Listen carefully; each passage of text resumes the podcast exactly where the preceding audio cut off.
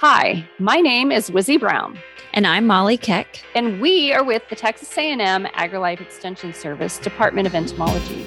And this is Bugs by the Yard, where we hope to increase your enthusiasm about bugs in the urban landscape.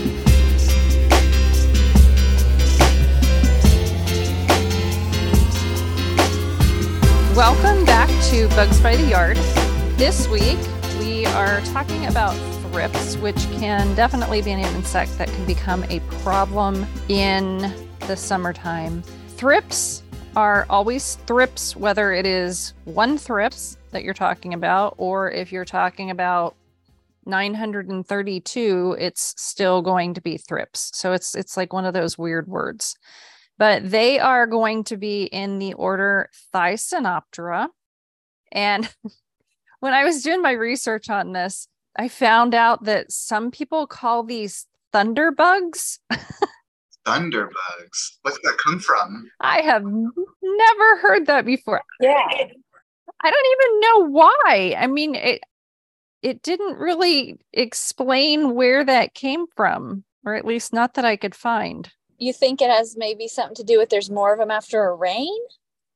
I don't. I'm know. stretching. I'm stretching because Yeah, they're not maybe maybe they're not big and thunderous or anything like that. Oh, and apparently a thunderbug is an NHL mascot. Huh. Who knew? I wonder if it's a, I wonder if their thunderbug is a a thrips or if it's like some random weird something or other. But anyway, I digress. so thrips are going to be small insects and when i say small i i mean like small like one to what three millimeters? I mean they're tiny. And typically when i tell people if they're going to look for them in the landscape i tell them to take a light colored piece of paper and then tap their suspected infested plant over top of that and then look for dashed lines running around on the paper. And if they see those then those are going to be the thrips. So very very very very very very small. I think worldwide there is over 4500 species worldwide but north america is going to have about 700 species. So still a lot of species but not as many as we could have and the majority of thrips are going to feed on plants, but there are some that are predators. And again, while I'm researching to talk about these today, there are these ones that I sometimes see in the garden with the other thrips that are on the plants, feeding on the plants. Those dark, dark brown to black ones. Have you guys ever seen those? I have, yeah. I've seen a mix, but those ones tend to be the the ones that are predators. So they're feeding on the other thrips but predaceous thrips can feed on mites and then various small insects of course including other thrips. Bryant why don't you describe how they look? Thysanoptera fringe, Thysano fringe uh, is what that comes from. And then Optera, anytime you see P T E R A, we've probably discussed that before. That's referring to the wings or the wing shaped. So Thysanoptera, fringe winged. If you take a look at thrips, they have a very long, like tube like body, and then their wings uh, look like little mini feathers. Like they're covered in these dense, setae, these dense hairs, very elongated. They're kind of equal shaped, I would say. Have y'all noticed like a difference in the wing shapes, hind wings versus forewing? I haven't. I agree with you that I think that it looks like somebody just took like little tiny feathers and jabbed it into their body. Yeah, like they're the perfect little they honestly they look so delicate like how can they really fly, which I don't think they are considered great flyers. I think they use more wind currents than actively flying. which is probably how they're able to kind of spread through and, and infest multiple plants in an area. Or I'm thinking of, I guess, people in the urban setting. Maybe you're going to see them more on your roses, Hibiscus. hibiscus. Yeah, not, and then you know, of course, the agricultural setting. But And also in lots of wildflowers, or like when you're in spring and everything's blooming and there's a ton of pollen, because I think a bunch of species will are pollen feeders as well. Mm-hmm. Yes. so then they just, you know, pollen is protein. So they've got lots of protein to be popping out lots of babies and laying eggs. And when you have like a field or a pasture nearby or, you know, an, an easement or something that kind of has native stuff growing, when they mow that, that's when they kind of start picking up through the air and people they'll move into your good plants but also they land on you. And i'm sure we're going to talk about that but that's usually when people don't like them so much. Not that you're going to get close enough to really see their eyes and their mouth parts. If you do great. Are their eyes like notoriously kind of raspberry looking? I'm i'm imagining this. Yeah and they they have fairly substantial eyes. I mean they they usually stand out. Like you can definitely see them. Because a lot of the thrips are going to be kind of that, I don't know, kind of yellowish tan color. And then they have those really dark eyes. And it makes right. it really easy to see and they're large. And then we always, in, oh gosh, undergrad, grad school, we referred to them as lefties. Lefties? From the, yeah, lefties with their mouth parts. So, ah, how I they're they're like a punch and suck insect. So they use the left mandible, which is more prominent. Uh, I guess the right mandible is reduced and vestigial. Punch kind of into the cells of the plant and then like lap up the juices. That's how I understand it. Do you guys have anything to add to that? No. One mandible and yeah, that's the stab and yeah they're weird. One mandible, big eyes, always plural, never one thrip, always one thrips.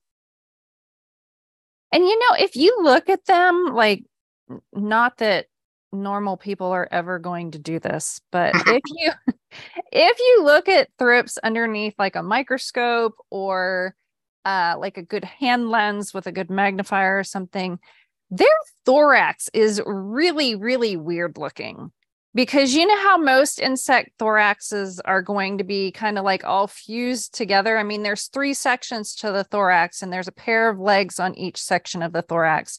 But with thrips theirs is kind of got this weird constriction after the first section of the thorax and then the second and third section is fused and it just it looks very weird yeah, like it wants to have an elongated prothorax, kind of like a yeah. Yeah, it's like a stunted, I don't know, praying mantid or something. But yeah, yeah it's just it's very strange looking. But speaking of which i mean they're they're not closely related to praying mantids don't even think that that's the case. They are closely related to the hemiptera which are things like stink bugs and leaf-footed bugs and if this is the modern hemiptera then we also have like aphids and whiteflies and all that stuff in there and then also the Psocodea, which are the bark lice and the book lice stuff, which that that in my brain makes sense because if you think about what a thrips looks like and you think about what like book lice and bark lice look like, eh, I can see that because they kind of look pudgier without the wings when we're talking about book lice. But that works in my brain. But like Molly mentioned earlier, they are going to feed on pollen and they also can feed on other plant tissues. It all depends on the species that you're dealing with or the season, or there's multiple things that play into it. So if you have a bunch of thrips, like if you go out and tap on a plant and you see a bunch of thrips on your plant, and you don't necessarily have to panic this is one of those where I tell people you can't just categorize something as good or bad because, like I mentioned already, there are thrips that will feed on plants, but then there are also predatory thrips. But then there could also be thrips that are feeding on the pollen of the plant and they're not causing damage. And so, if you have thrips on the plant, but you're not seeing damage, then I really wouldn't be concerned about it. So, it's again, you have to think about what the insect is doing as well as where it is located. And so only be really concerned if it's causing some amount of damage that you're concerned about. So, the interesting thing that I found also in my research, because I don't remember learning this in taxonomy, many of the thrips species are parthenogenetic. Did you guys know that? I, I was reading about that. Um, Maybe they said something, but I did not know that at all. And so, for those of you that maybe it's been a hot minute since you had a biology class, if something is parthenogenetic, that essentially means that they don't have to mate to have offspring. So, it's kind of like asexual reproduction. So, that could, in my opinion, lead to populations becoming larger quick more quickly because they don't have to find a mate to produce offspring. So that can be something that can contribute to things. And i guess that would also make sense how they can become resistant really quickly to using the same type of insecticide over and over again especially in roses yes yes. And I think a lot of people, when they do control, especially on roses, you go there and you get the the specific pesticide that has rose on it, and so you're using that over and over and over again, and then it just stops working, and that that would be why because you're not switching things up. So, Bryant mentioned earlier that the thrips are going to have fringed wings, and that's where the whole Thysanose and the Patera comes in, so Thysanoptera.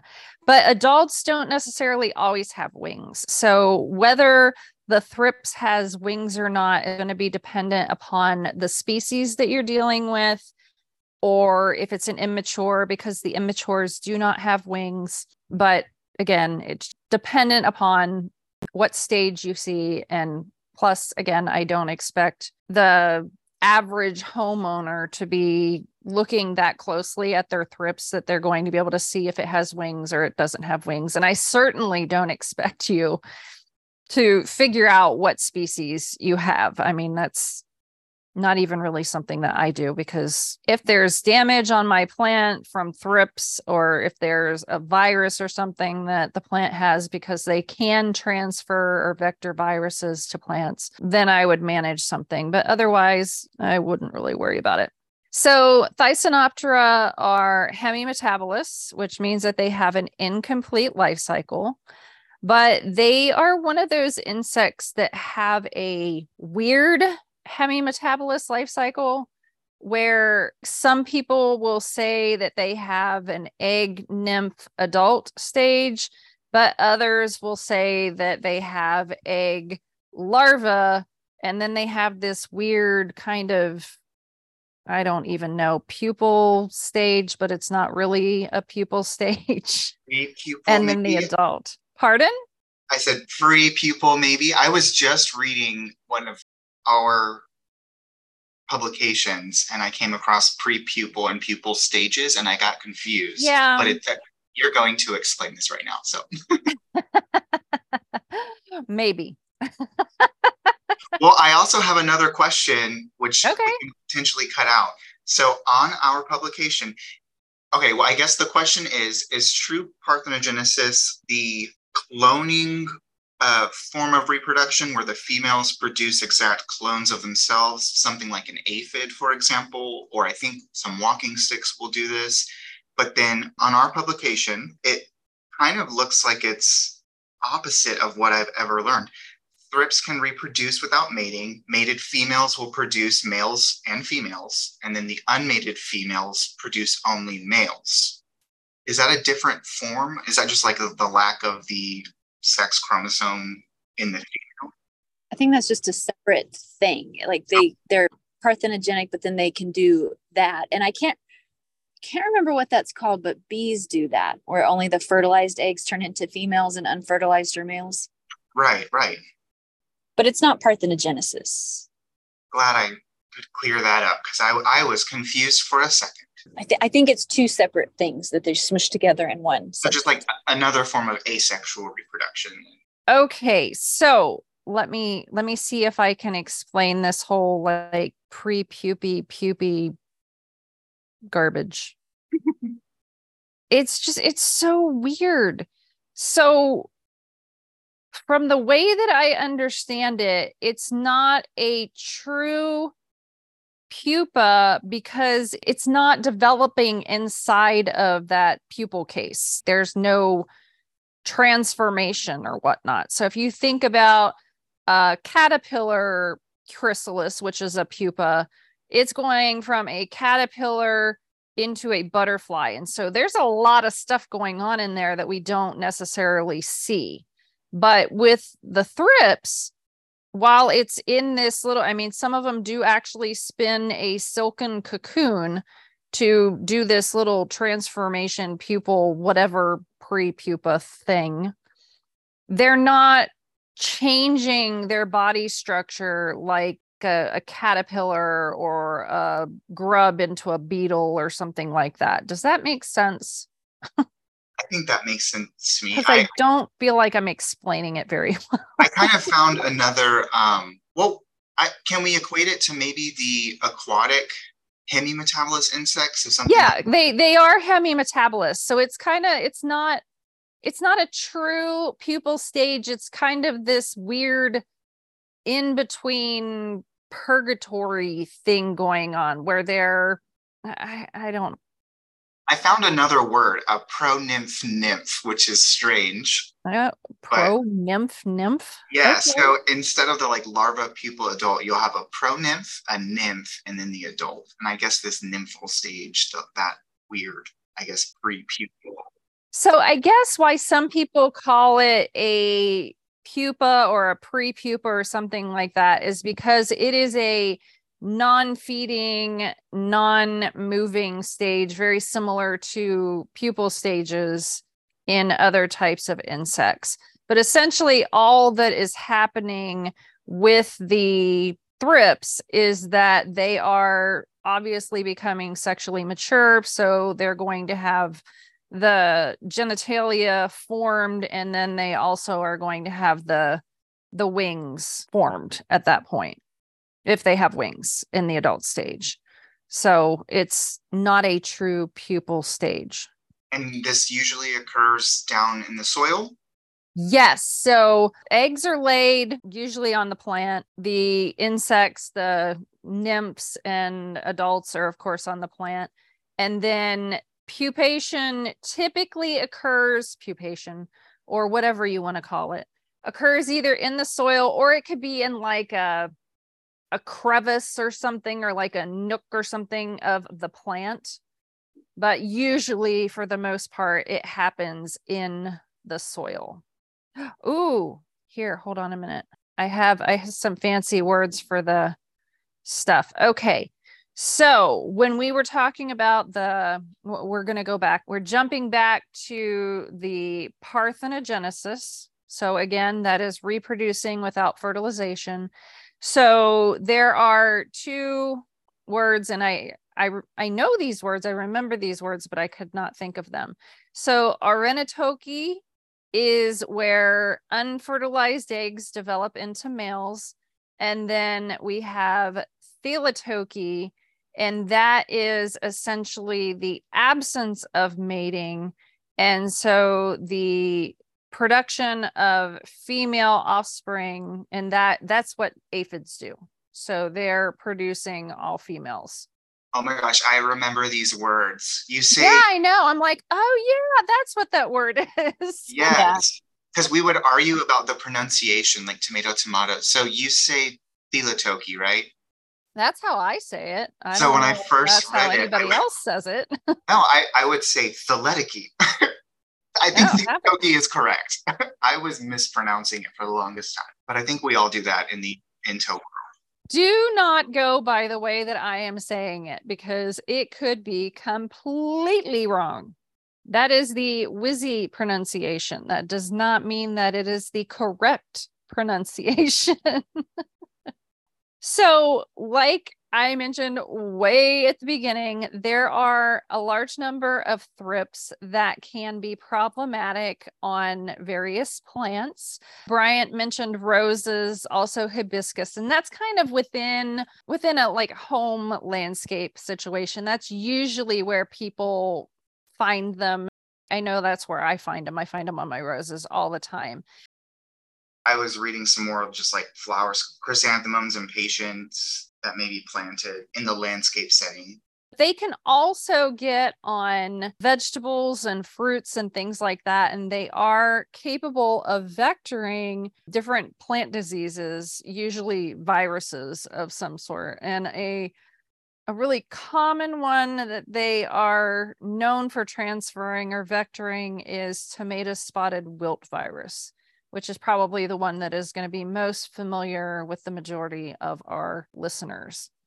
It can get kind of sketchy if you have that on your tomatoes, like you see that, and then you see that you have thrips, you might want to rip out those plants and then you can obviously you don't want to compost it because then it's going to still be in the environment but you're going to want to take out those plants and dispose of them and get rid of them I think they're also a major pest on onions. So they're not going after the flower or anything because there isn't one, but you, you, know, the little, you think of like a green onion sprouting up and they'll leave like a, it's almost like little dead circles or brown, yellowed circles all throughout that deal. And it's still edible, it's just not pretty. Yeah. That's the thing I find with thrips. It's like depending on which ones you're dealing with, they're going to do different types of damage and possibly vector different things because there are, you know, Western flower thrips and there's chili thrips and there's, I don't even know, I can't even think of some of them. I mean, but there are ones that will focus more on feeding on flowers, whereas other ones will feed on more fruits or vegetables and things like that. And just just so people know, there are some species of thrips that are known to bite humans. So it's not that they are they're not sucking your blood or you know trying to get skin cells or something like chiggers or anything like that that we've covered in the past they are just kind of biting you because when thrips land on something they are making the assumption that it is a plant and so they are going to attempt to feed. And so if they land on you then it's going to be hey this is a plant i'm going to feed on it. And so they jab their mouth parts into you. And depending on who you are and how sensitive you are you may feel that and it can cause some you know reddening local swelling maybe some itching or irritation but they're not feeding on you. It's just them mistaking you for a plant. Are they really jabbing mouth parts in you or are they more like scratching you with those mouth parts? I'm not quite sure how their mouth parts work, but I know, but in my mind, I've always thought of them as more of like a scratchy thing. They're known to have rasping, sucking mouth parts. So I guess it's more like if you're rasping something, that's more kind of them scraping the surface, right? Yeah. In my mind, that's how I've always envisioned it, but I don't know for sure. Which, oh, that's such a cute little vision in my brain of a little tiny thrips with this little mouth part and it's rasping. it's so cute. I remember years ago, there was a news person here in the Central Texas area and she was contacting me and sh- she had contacted pest control companies everything and she was being bitten by something every single time that she went out into her garden in the evening like to kind of chill out and sit on the back patio. And she couldn't figure out what it was and it turned out that she had rose bushes in there because i was like okay so what is around your patio area? And she's like well i have some roses and i was like okay stop. We're gonna do this. I told her the whole paper thing and that's what it turned out to be. So she was being bitten by those thrips when she was sitting out there and she obviously was reacting to it because she was having problems so is he not feeling it? It all depends on how sensitive you are, or maybe where they're biting or rasping you at. Because i mean if you think about the skin on the underside of your arm versus the top of your arm it's going to be way more sensitive on the underside. So you may react more depending on where they bite you. But then i also know that i am super sensitive to everything and i'll be bitten by something and alan could be bitten by something that's exactly the same and he has no clue I I definitely feel them. I don't have a reaction like as in a little welt or like a, a mark that's ever left behind, but I certainly feel them. And I've noticed that they seem to be attracted to light clothes. Don't is it light or dark? I always actually get it confused. They like light. So usually if you think about like flowers, if it's a flowery color, then they would like you. Yellow, orange, white, that sort of thing we had um, thrips coming out of who knows where trees whatever you know it was like may time and we'd had some rain and they were just really abundant and we had a neighbor over and he was wearing a white t-shirt and he was so irritated by them dropping on him and biting him and we were all kind of standing around him but he was the only one that was feeling it and i i would if they were on me i'm sure i would have felt it and i told him to go home and he came back with a black t-shirt and he they stopped Oh, nice. See, that, that. that is a great way. So, if you're dealing with something like that, then change up what you're wearing to something that is more of a dark color. And of course, you know, that might attract something else that you don't want biting you, but you know, so is life. and don't use bug spray because they're not blood feeding. Like the only thing so like side note we were at a softball tournament and a little girl on another team got stung by a bee and the mom started spraying her with bug spray and i'm like that's not going to actually keep any bees away from her.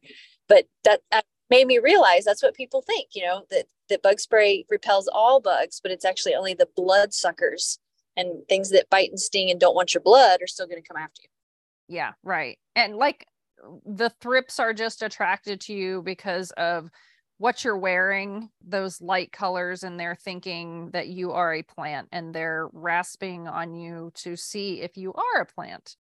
Yeah, they're just curious. So, as far as management, Molly, you talked about resistance to insecticides. Do you want to tell people a little bit about resistance and how that happens? Yeah. So the when you get resistance, you have, you know, if you think about thrips, you have all these thrips on a plant and you spray with something and nothing is going to kill 100% of your insects in any situation. And so you've got, you know, 5%, 1% that's left behind that has some genetic benefit or leg up that allows them to overcome that pesticide.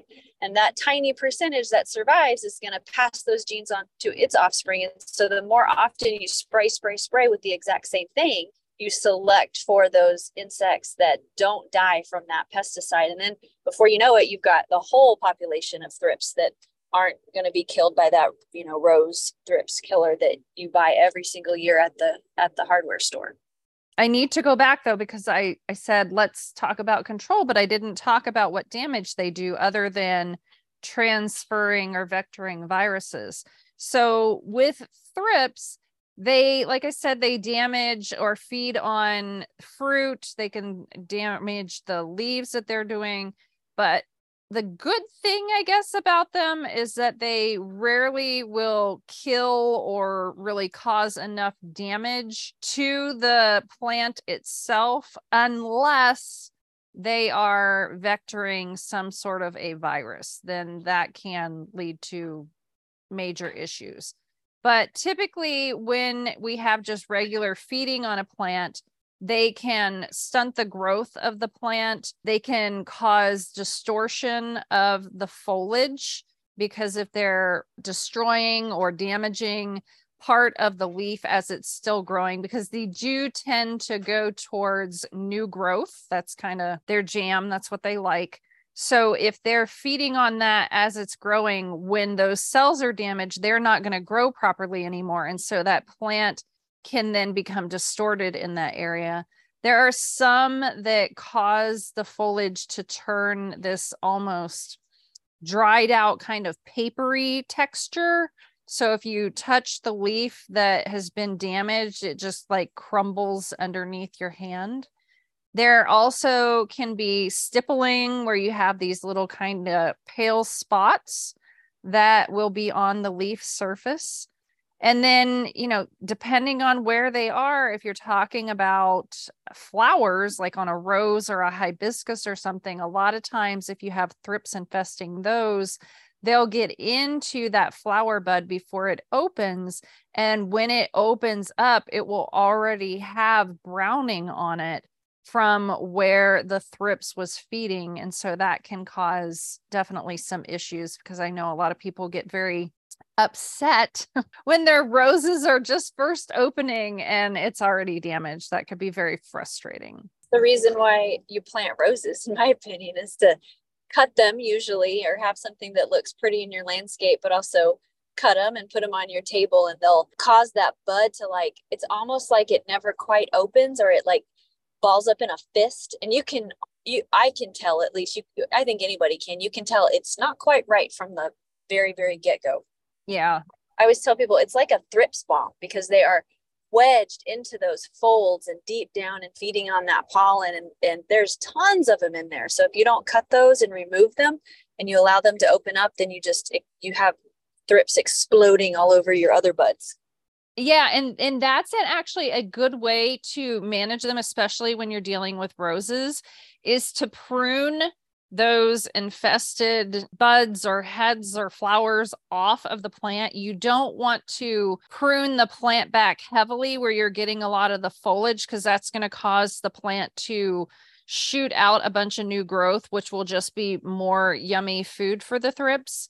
But if you cut off the flowers and dispose of them, that can actually be a way of managing them without pesticides. So that can definitely work. And again, you know, don't throw them in the compost pile. You want to get them out of there. That's exactly what I was going to say. Disposing does not mean just drop them on the ground or yeah. throw them in the compost pile. Put them in a bag, tie up the bag, throw them in the trash or burn them, whatever you want to do. Well, don't burn them right now. No, not right now for sure. So, like I mentioned, there are predatory thrips, but we also have other insects that may feed on the thrips that feed on your plants, things like green lacewings, different types of mites. Of course, there are parasitic wasps that will feed on them. Um, we also have minute pirate bugs, which, you know, a lot of times people think that those are chinch bugs, but chinch bugs are in turf and minute pirate bugs are up on plants. So, not that I'm saying go out and buy these beneficial organisms and release them, but you do want to try to conserve them as much as you have in the environment. So, if you're choosing to do something, try to do something that is going to be a low impact, that it can help you manage the thrips, but it's going to conserve those beneficials. So, what Molly said by cutting off the flower heads and disposing of them, that could be something that would definitely fit into that category. Cultural control, kind of avoiding them in the first place a lot of times they will come out of uh, real weedy areas, especially like right now when everything is dry. When stuff starts to kind of dry out in the summertime, then they will move into landscapes and gardens, which everything's dry right now. But if you imagine an area that is watered like it's on a irrigation system and then it's by an area like a green belt or something that is more natural and it doesn't have that irrigation. As that stuff in the green belt starts to dry out those thrips are going to move into the more lush vegetation that is getting that irrigation. And so if you can reduce those dry envir- environments that have weeds or whatever that can help making sure that you keep your plants in your landscape healthy by fertilizing, watering properly, pruning at the right time of the year. And notice that I did say fertilize properly. I didn't say just fertilize. Make sure that you're not over applying, but you're not under applying. And you can get a soil test if you need to don't thrips tend to thrive and just produce populations increase when you have excess I can't remember if it's excess nitrogen or phosphorus, but I think they're It's nitrogen. okay. Because if you think about it, when you put a lot of nitrogen down on something, if you put too much, this is why it's important to know what you need. If you put down that nitrogen, that is going to cause that plant to just be like, oh, hey, there's all this stuff. And so it puts out this flush of foliage. And then that is where the thrips are going to go crazy. So they love that new, really tender stuff. And so they're going to be going bananas on that. So that's why you really got to watch the fertilizer that you're dealing with and making sure that you're doing that properly and with the right amount. So it may be you do need a soil test and kind of get those results to figure out what you need. Row cover is an option depending on your landscape. Essentially, that is going to physically block not only thrips, but other insects from certain types of plants that are covered with that row cover. Obviously, you're not going to cover your roses with that. That, oh God, I can't even imagine trying to do that.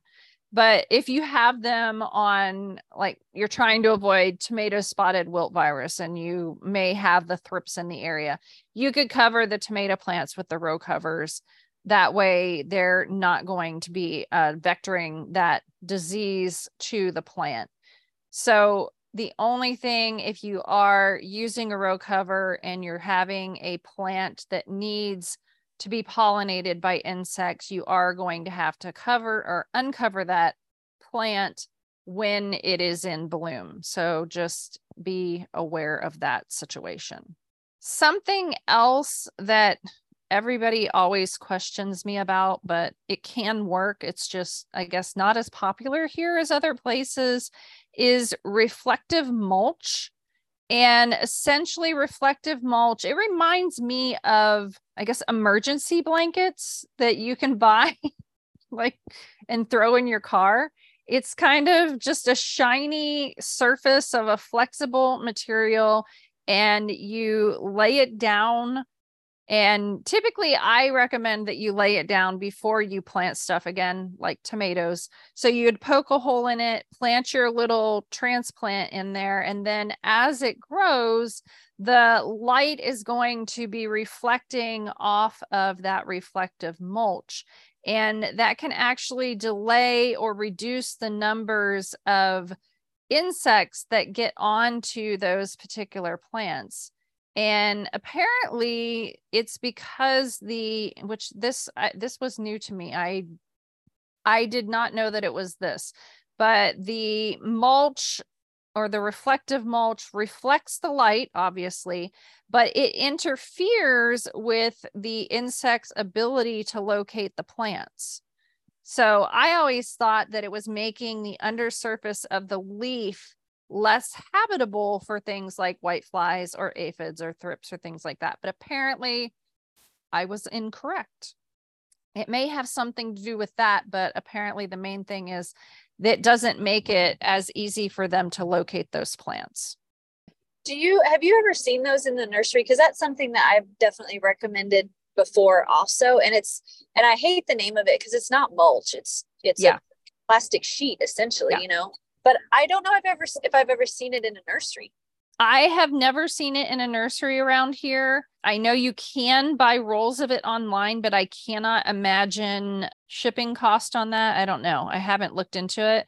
In my opinion, it looks just like an emergency blanket that you can go to like any store that has a camping section and buy one of those little plastic emergency blankets and you can stick that out Ooh, that gives me an idea for a study. Like use an emergency blanket versus like true reflective mulch. Yeah. And then see which one works or doesn't work. Yeah. That'd be interesting. Oh, chemical control, of course. So, usually with thrips, while damage can be ugly or whatever, you you can prune that damage off and get rid of it that way. So typically in your normal landscape, you really don't need to use pesticide for killing them. You can do the pruning of the, the flowers.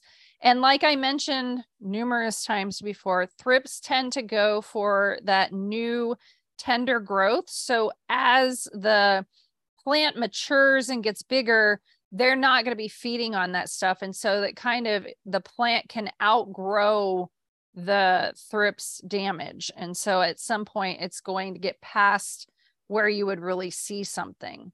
So you really don't need to necessarily treat with some sort of a pesticide. But when you would really want to focus on possibly using a pesticide is if you had that plant virus transmission going on. And unfortunately, all it takes really is one infected thrips to infect a plant with a virus. So it may be that those insecticides don't work quickly enough for you to really manage that by the time that you find out. So if you know that you've had problems in the past, it may be that you want to start out with a row cover that way you can avoid that vectoring of the viruses before it becomes an issue in the first place. So I think generally with my stuff, and I don't know, you guys may do something different. If I'm not just doing the pruning, because like I said, they get on my roses, I typically just prune off the damaged, weird flower things if I don't do that, then I tend to hit with insecticidal soap. That way I can try to conserve any beneficials that are in the area because it doesn't have that real long residual. Same. I have a fun fact. So I was also reading a little bit. We're talking a lot about pests. Obviously, these are pests, but apparently in 2001, there was like a symposia on thrips. I'm going to get crazy right now.